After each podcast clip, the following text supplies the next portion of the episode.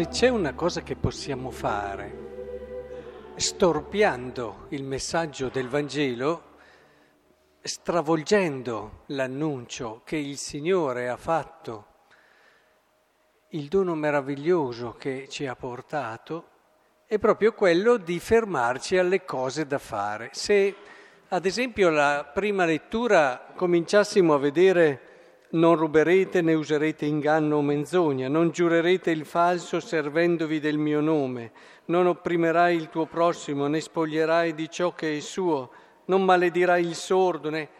Sì, vediamo dei buoni comportamenti, ma ridurremmo l'annuncio cristiano ad un misero moralismo.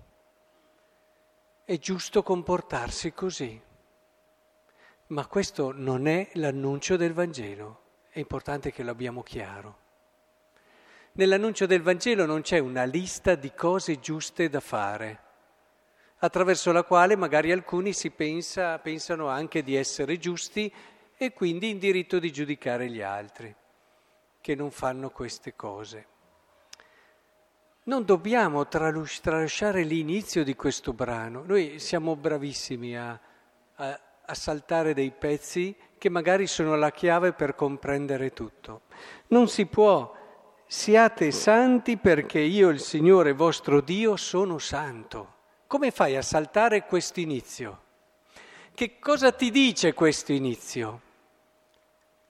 Questo inizio ti dà la motivazione vera, profonda, per cui tu puoi uscire da te stesso e vivere tutte queste cose. L'uomo, diciamocelo pure, non si muove se non è attirato da qualcosa di bello. Non si muove veramente con tutto se stesso. Sì, può essere la paura a volte che ti spinge ad agire, ma lì non esci da te stesso, anzi entri ancora di più in te stesso. E invece di fiorire rischi davvero eh, di implodere dentro di te il desiderio, il fascino, la meraviglia per ciò che è bello. È come se questa lettura ci dicesse, tu sai chi è Dio, quel Dio che ti affascina, quel Dio che è bellezza assoluta, totale, piena, quel Dio che è tutto per te. Lui è santo, lui ha questa bellezza e perché tu contempli in lui questa bellezza, che allora puoi desiderare di viverla, proprio perché in lui vedi qualcosa di vero che ti stupisce, ti meraviglia, allora ti viene il desiderio di farlo e di farlo con libertà e di farlo serenamente senza bisogno di sentirti migliore degli altri. Perché alla fine l'uomo, tutti noi qui siamo nati per essere persone belle io mi convinco sempre di più che è la bellezza che sta tirando e che può davvero aiutare questo mondo a cambiare. Perché, perché diciamocelo, anche il Vangelo no? lo ripete. Perché siamo qui in tanti oggi? Perché nella nostra vita abbiamo incontrato della bellezza, o no?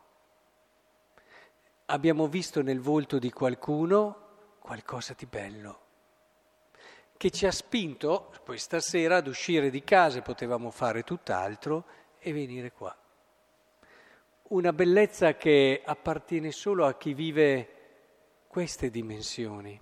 Non dobbiamo farla solo perché è giusto, ma perché questo corrisponde, queste cose corrispondono a quella che è la verità del nostro cuore. Io faccio tutte le cose che ci ha elencato la prima lettura perché capisco che il mio cuore è fatto per questo. E il mio cuore è vero ed è se stesso nella misura in cui, come ci ha aggiunto il Vangelo, vede il prossimo e lo serve e lo ama. E in quei momenti lì io scopro la mia anche di bellezze.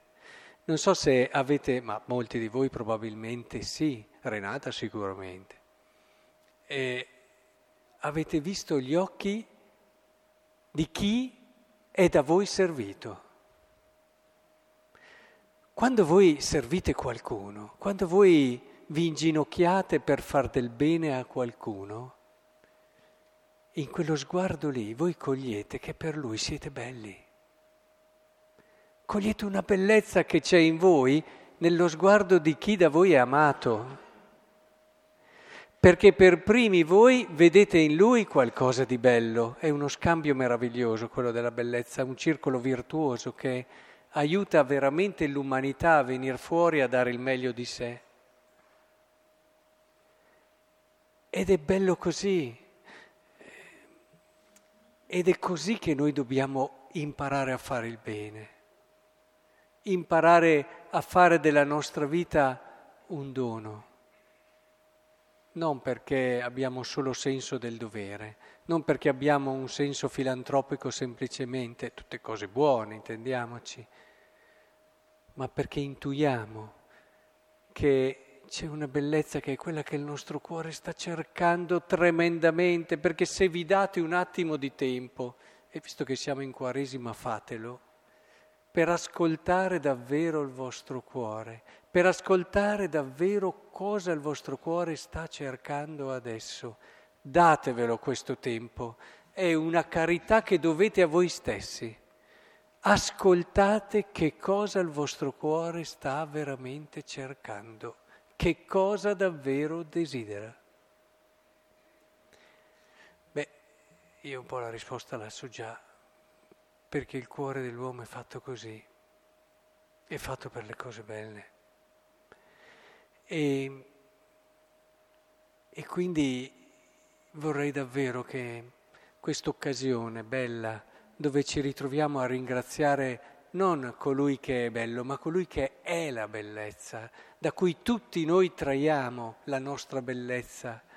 In tutti noi si vede qualcosa della sua bellezza, se davvero facciamo uscire questo dal nostro cuore. E allora che ognuno di noi davvero approfitti di questo tempo così prezioso per ascoltare veramente il grido, il desiderio, il sogno di bellezza che c'è dentro di lui. E cominciamo, cominciamo, perché noi ci possiamo, eh? ma poi nel momento in cui tu servi il tuo fratello, ti inginocchi, ti fai piccolo, ti abbassi, eh, perché a volte ci sono persone che dall'alto ti fanno... Lì non riesci mica a vedere lo sguardo del fratello che ti fa intuire la tua bellezza devi inginocchiarti davanti a Lui. Eh, questo è il segreto che se da una parte ci ha mostrato Renata nella sua vita, dall'altra però è il Vangelo che ce lo mostra in tutta la sua evidenza. Lasciamo che la bellezza che ci ha portato qui stasera diventi davvero il tema di fondo della nostra esistenza.